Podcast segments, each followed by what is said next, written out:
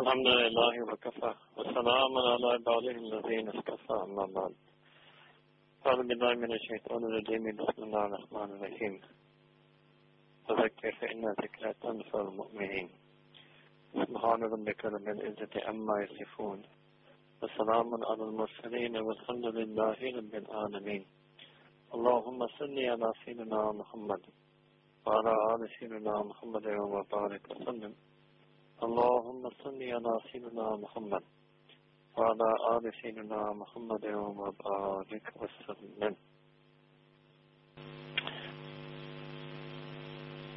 A long time ago, a few years ago on this program, we actually uh, used to initially answer some questions from the listeners that were at that time actually sent in by WhatsApp or message to the station.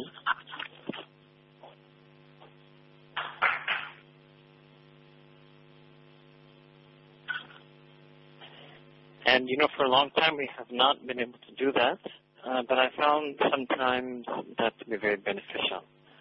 So sometimes before beginning the talk, inshallah, uh, we don't have that facility anymore, unfortunately, that listeners can ask questions live. Uh, but different people Uh, and different places ask me different questions all the time. And sometimes I do get a question that I think that uh, others would, uh, you know, be able to uh, benefit from. And uh, in cases like that, I would actually like to begin this program by mentioning some of those questions. All right. Uh, the first question is actually a very mundane question. Uh, very simple question. Some listeners may find it even to be a quote-unquote uh, a question on a very particular, minutiae topic. Um, but I'm going to use this question uh, and its answer, inshallah, to, you know, open up the topic uh, that I actually wanted to talk about tonight. Uh, the question uh, that I was asked uh, is, Uh, about the Murid-Sheikh relationship. And uh, question, uh, or something, you know, I will just rephrase the question actually for the benefit of the general audience, is that to what extent is submission uh, and surrendering one's sovereignty, uh, to what extent is submission to the Sheikh and surrendering one's sovereignty to the Sheikh required uh, for progress and development on the spiritual path? Now, I, I want to use this question to explain several things tonight. The important thing is that we must always remember that in our deen there is no doubt a very long-standing tradition of adab and respect and love, indeed, for one's teachers. However, even all of that respect and all of that love is never to be exclusively for the persona or personality or what in Urdu is known as shakhsiyya, uh, the particular person of the teacher. Rather, it is for the guidance of the teacher, and that guidance being obviously necessarily uh, on the Quran, Sunnah, and Sharia. And what happened over time, and I, I have seen this a bit more in the Eastern cultures of India, Pakistan, and many of the descendants or immigrants of India and Pakistan and Bangladesh, South Asia, in Western or other countries, is a slight imbalance, let's put it that way. I wouldn't call it extreme, but I would definitely say overdoing it. Uh, and that is a loyalty to a person, or to use the words of the question, a submission or surrendering of one's sovereignty. And that's not required uh, for progress on the spiritual path. Uh, now, I did talk about this uh, several months ago, but you do sometimes find certain statements and sentences in medieval or later works of the Tasawwuf that seem to suggest precisely such a surrender. The most famous uh, such sentence in Arabic would be "Kalmiyati fi yad al-ghassal," which is actually telling the spiritual aspirant, disciple, murid, salik, student, seeker, do surrender themselves are all first translated in loose English like putty in the hands of their sheikh. The literal translation is to present themselves the way the corpse is in front of the person who is performing the ritual bath on it. And obviously the corpse is a person whose ruh uh, has been taken out and has no life, and therefore it's like putty, means it's completely submissive. So when the person turns the corpse on its left, it turns on its left, and he lifts the arm, it lifts the arm. It offers no resistance whatsoever. Now, I also think it's unfair to the medieval tradition of the Salaf to simply pluck out one sentence like that, and sometimes, especially in the nature of Arabic language and the way it's expressed both in poetry and prose, sometimes statements are made rhetorically, uh, but they don't mean that a person should have absolute and complete submission or surrender one's sovereignty and sense of self and individual to the shaykh. Uh, that's not required. Uh, and in fact, not only is it not required, uh, I think that would actually go against uh, the spirit of Deen and many of the teachings of Deen. That level of submission, the word submission and surrender should only be used for Allah subhanahu wa ta'ala. Then we submit, and that obviously is absolutely, completely, entirely, and we surrender absolutely, completely, entirely to Allah subhanahu wa ta'ala, Deen of Islam, Quran al-Kareem, the authentic Sunnah of the Deen Kareem, sallallahu alayhi wa sallam. Right? And there's no necessity, no necessity to have complete, absolute submission or surrender to the shaykh. What does exist, and what is necessary and crucial and essential and vital to progress on the spiritual path for those who have taken their method of Tazkiyah such that they have a guide and share for their Tazkiyah, is to follow the Tazkiyah instructions of the Shaykh. Now, it's always a standard thing that anytime you're talking about anything in Islam, it's understood that the instructions of any teacher, be it a teacher of Quran or Hadith or Fiqh or history or any aspect of Islamic learning, the teachings must obviously conform to the Quran, Sunnah, and Sharia. That's understood. And I think sometimes some of us uh, overdo that sensibility of always having to insert that. It's it, many times it's perfectly fine to accept that as understood. I think it's similar to, you know, Muslims always having to apologize for every act of senseless violence that may take place in the world. And the reality is we don't want, we don't have to keep apologizing. Just like that, the tradition of the Salaf doesn't have to engage in apologetics and always reassert, because it's understood, it's the default position for every branch of Islamic learning, that whatever is taught must be according to the Quran, Sunnah, and Sharia, otherwise it has no place in Islam. All right? Now, the place that the Salaf has in Islam, uh, when the Shaykh gives some instructions on Tazkiyah, now, the level of which, now when we say you should follow the instructions of the Shaykh, it doesn't mean it's at the level of Fard, like the Rukun of Salah, or the Rukun, uh, the, the, you know, the pillar of daily prayers, or the pillar of fasting the month of Ramadan. It's not a Shari'i obligation. Rather, in any relationship of learning, even I would say in any relationship of sharing, in any relationship in which we want it to be mutually beneficial, there has to be a willingness to learn. But it doesn't mean that the shaykh should lord over. I'm using that word because that's an inappropriate word, right? The lord over the murid, or the shaykh should have an abusive relationship or dominant relationship with the murid. And, you know, we have to accept that there are many things in this world that are good that can lend themselves to abuse. And that is exactly one of the twisted evils of Shaitan. It, it, it, obviously, number one, he tries to involve Mu'tmanin and believers in sin.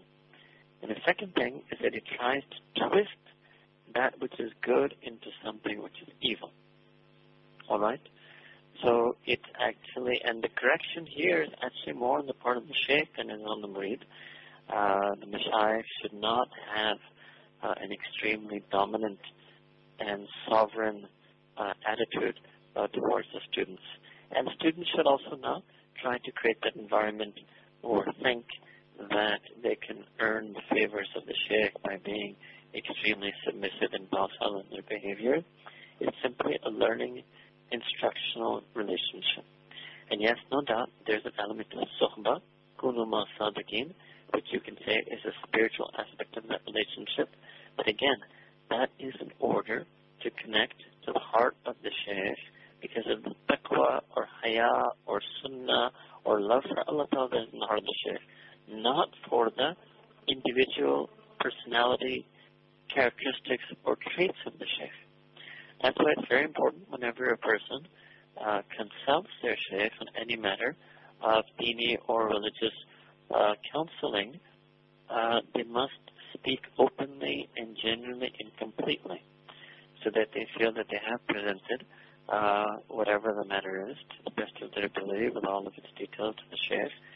And when the Shaykh gives them guidance, now that guidance is not infallible because the, even the greatest of awliya are not infallible.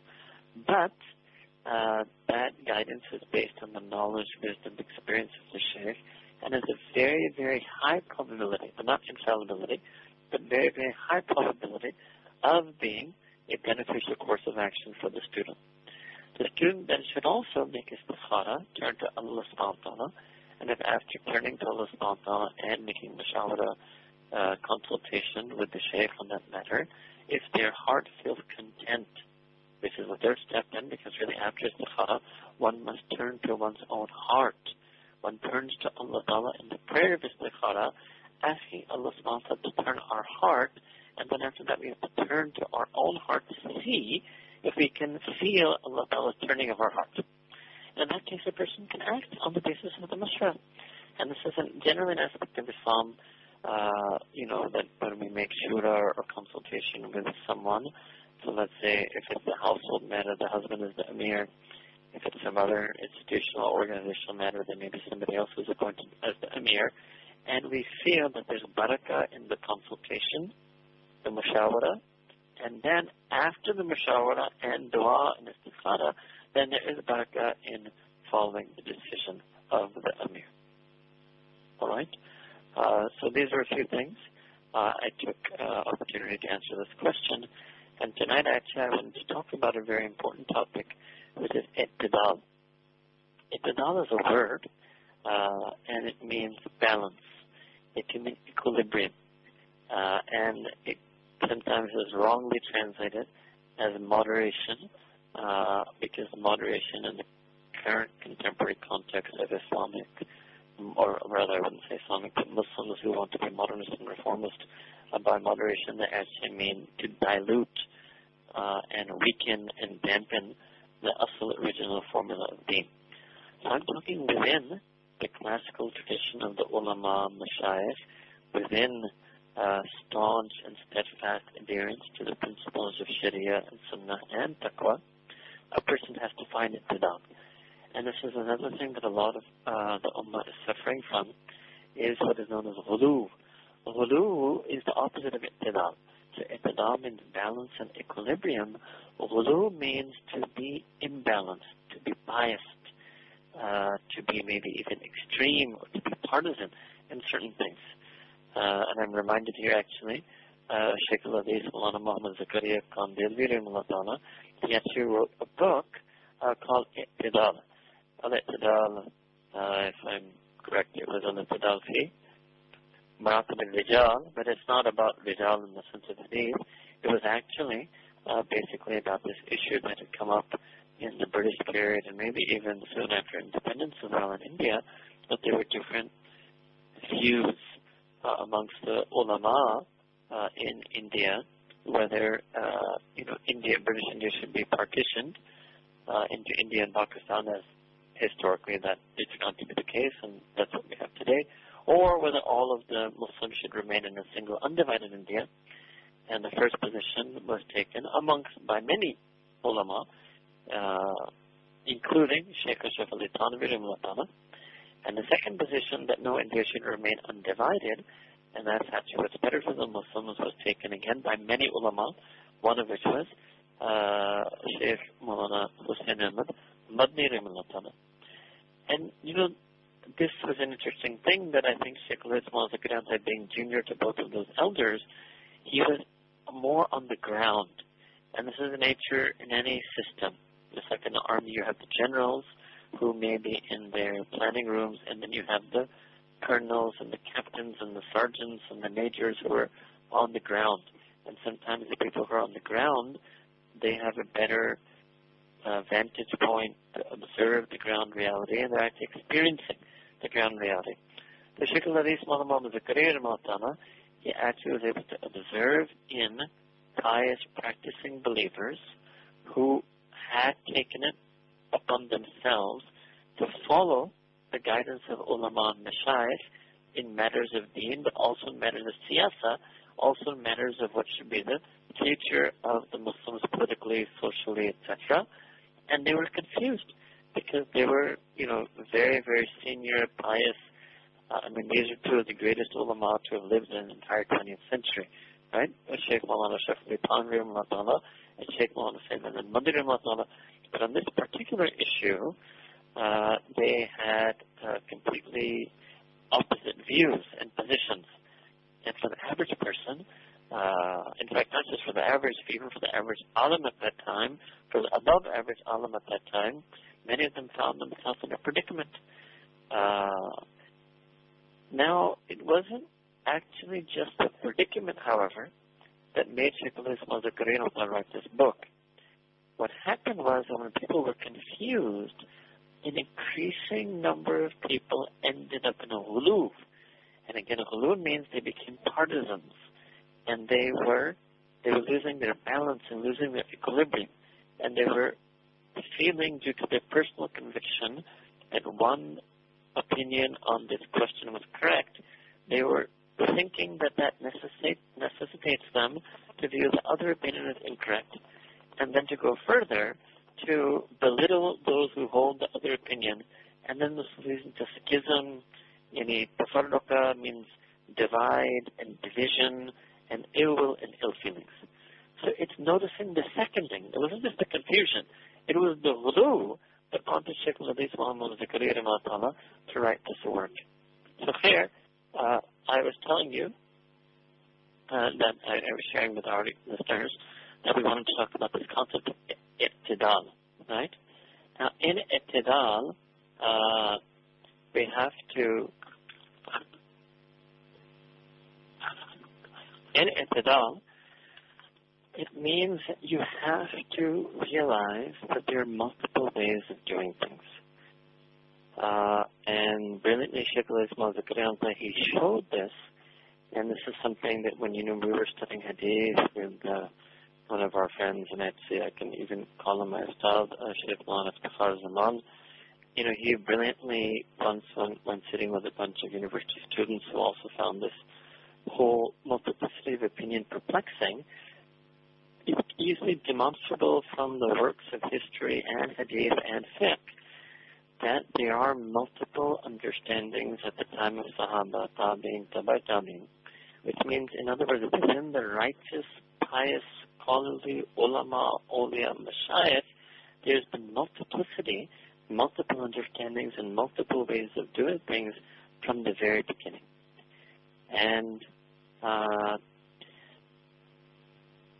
that is, it takes a certain zarf and hilm and tahammul, it takes certain forbearance, a certain breadth and depth of heart to be able to accept and appreciate uh, these multiple understandings. Now, what we've observed in recent times Uh, well, actually, it was something it, uh, probably first that Hazrat Mawlana Ilyas observed in his time, and that is is that, you know, in the surrounding, uh, because really we're living in a time of great fitna, uh, and we're living, I think people are sometimes blind, not only blinded, but people are sometimes overly focused on the political fitnas afflicting the ummah that they are blurred and unable to see the real fitna, which is a spiritual fitna, afflicting this ummah, you know. Uh, and the spiritual fitna is that there's too much sin and too much temptation to sin, too much attraction of sin, and too many believers who have fallen into major sins. And that is something that I think is more a sign of the end of time than the political fitnas, because, you know, as I've repeated before as well, if a person really knows their Muslim history, uh, there have been actually many greater political fitnas than the type of fitnas that we're experiencing today. Uh, no doubt, um, it doesn't mean a person should very much in particular. Uh, perhaps the greatest fitna of our time right now is the tragedy and trauma of Syria. Uh, and a person should never be blinded to that, right? Uh, and those who have any ability and any capability in any way, shape, or form to repel that injustice and oppression should do that. And those who are unable and have no ability and capability should support by any and all means, and certainly their du'as and prayers, uh, any and every effort to bring about uh, a just uh, solution or a peaceful solution uh, in a way to counter the injustice there. In addition to these political fitnas that has made people worried is the spiritual fitnas. And what we have is because of the fitna of sin, then we have observed sometimes in certain segments, uh, in certain communities, of the more practicing pious believers, a reaction uh, to seclude oneself. And it, it's a very uh, tempting thing. And no doubt, even there's a hadith in Nabi Kareem sallallahu alaihi wasallam about the end of time, about the, you know, nearness towards the end of time, that there will come a time when things are so bad. Uh, I mean, I'm just paraphrasing this hadith generally, that when things are so bad that a person should, uh, you know, will want to just save their own deen. And no doubt, Allah subhanahu wa ta'ala himself mentioned that in Qu anfusakum wa ahlikum nara, that you must save yourself first and foremost, and then your ahl. And ahl means obviously your intimate near relatives, but ahl can really mean in some sense the entire ummah from the fire of Jannah. So in the time of the British, Uh, Hazrat Mawlana Muhammad Ilyas must have observed this as well, that for a lot of the pious believers, this was becoming a fitna. First was the fitna of the colonial occupation, and second was this, what they perceived to be a fitna, which was a trial and a test for them, that different great ulama were differing about what's the way forward, right? And then obviously after independence, there was another fitna of secularism that had both India and Pakistan. Now, some people in such situations, they take that position, that they will just withdraw uh, and they will adopt solitude or limit their company, limit their interaction. And the reason is that because, you know, obviously if you live a very solitary, uh, exclusive uh, lifestyle disconnected from society in order to protect your own taqwa and the taqwa of your family, it's easier to do that. And when a person is engaged in society, it's more difficult to do that. And whether consciously or most likely not consciously, many of the Mashayikh Ulama were gradually falling into that retreat. And Sheikh Mawlana Ilyas, he realized that actually it should be exactly the opposite, that this is a time for outreach. Because no doubt those who are ill and those who are sicker will be able to save themselves with the fazl and karam of Allah subhanahu wa ta'ala. And there's a good chance that they can create an environment of piety in their home or on their street or on their enclaves. But the problem is if they do that, then what's going to happen to the rest of the ummah? And who is it other than the ulama and mashayikh who can actually save and guide the ummah from this very fitna of lack of spirituality and sin? So now he came up with one way, and it's not the only way, he came up with one way to basically revive dawah. And that particular way is the way of the Jamaat al-Tabligh. And there were, in addition uh, to that, there were ulama and mashayikh who also did not believe that one should retreat uh, and become a recluse or seclude oneself into these closed communities, but rather a person has to go out and do dawah. Now, how does one balance these two things? That's what's called i'tidal. How do you have the balance and equilibrium of being able to, you know, safeguard your own taqwa and that of obviously your family and near ones and dear ones, and at the same time to venture out in dawah and reach people whose contexts and communities and systems of education and backgrounds and weekend life and daily lifestyle, and so many things about them have become so far distant from Deen, you know. And one perfect example of that is, how do you reach out to young men and women uh, who the West has given them as teenagers? How do you reach out to teenagers? Now, I'm not talking about the teenagers who are extremely religious and pious and upright and are already completely enamored with the ulama and mashayikh of the community, and therefore are being guided according to classical traditional ilm and zikr, and thereby being able to stay away from sin. And because, you know, the way I just described that, any sensible person would know that the minority of teenagers in the Muslim Ummah fall into that category. The overwhelming majority, not slight majority, the overwhelming and vast majority of teenagers in our Ummah, this is, it, this is exactly both the sign and the cause and the result of our decline, is that the overwhelmingly vast majority of the teenagers in our Ummah are very distant from Allah subhanahu wa ta'ala, distant from the teachings of Sayyidina Rasulullah sallallahu alaihi wasallam, distant from Quran al-Kareem, let alone distant from ulama and mashayikh and institutions of Islamic learning. And the overwhelming majority, and now I speak as a person who literally has been working with teenage and college youth for over twenty years. My first series of talks was in nineteen ninety-six in Manhattan at different colleges and universities over there, all right?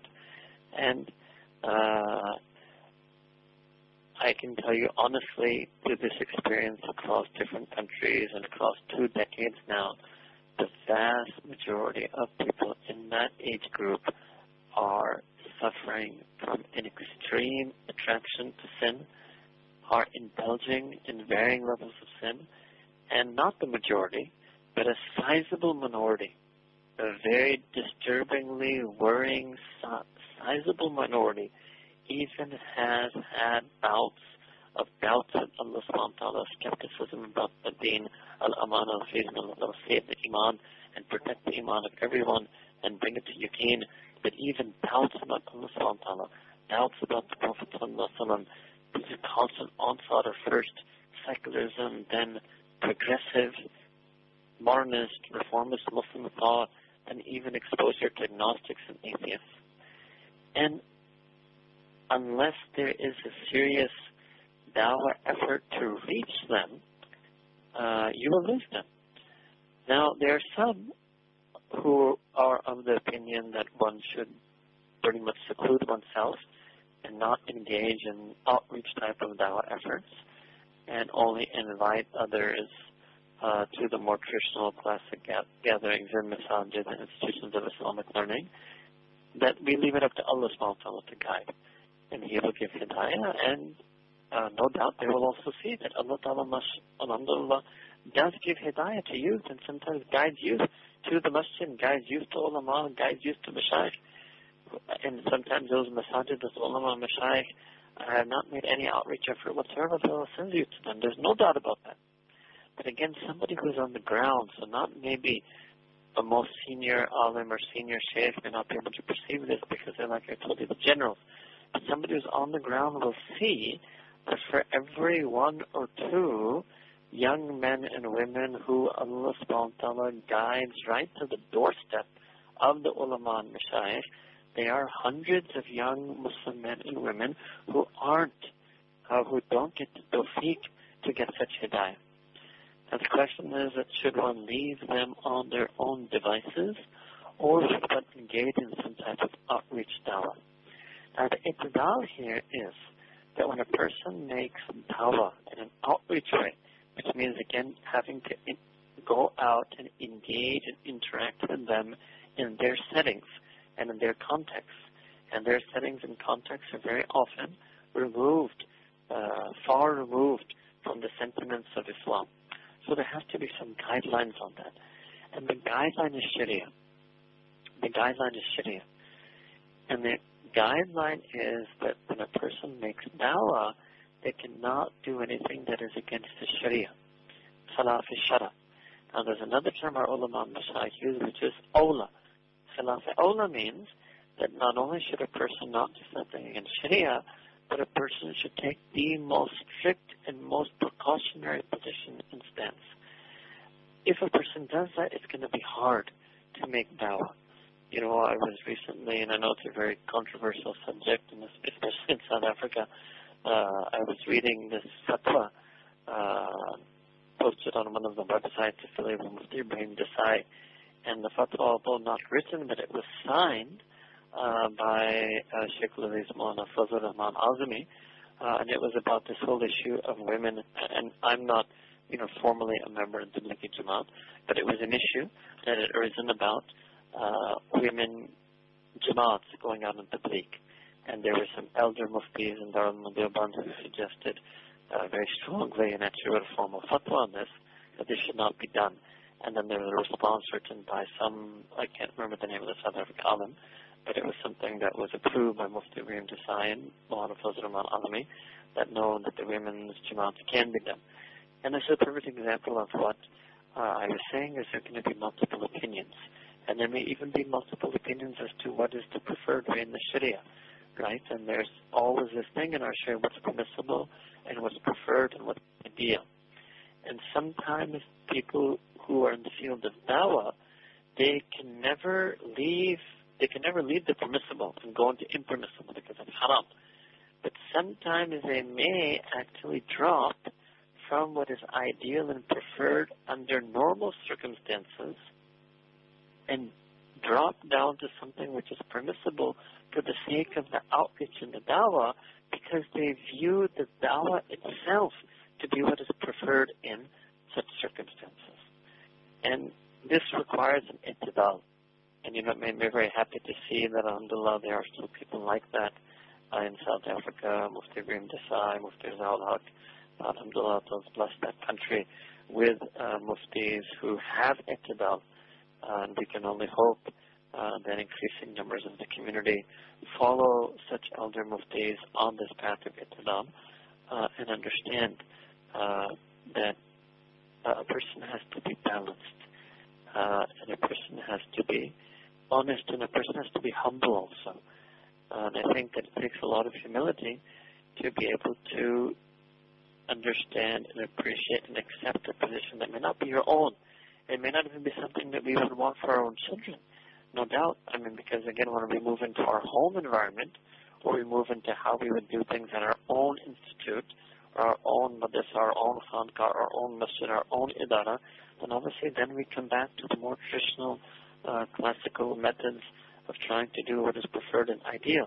But when you're outreach and when you're on engaging and reaching out to somebody on their own turf and on their own terms, or uh, trying to save uh, youth from, you know, atheism.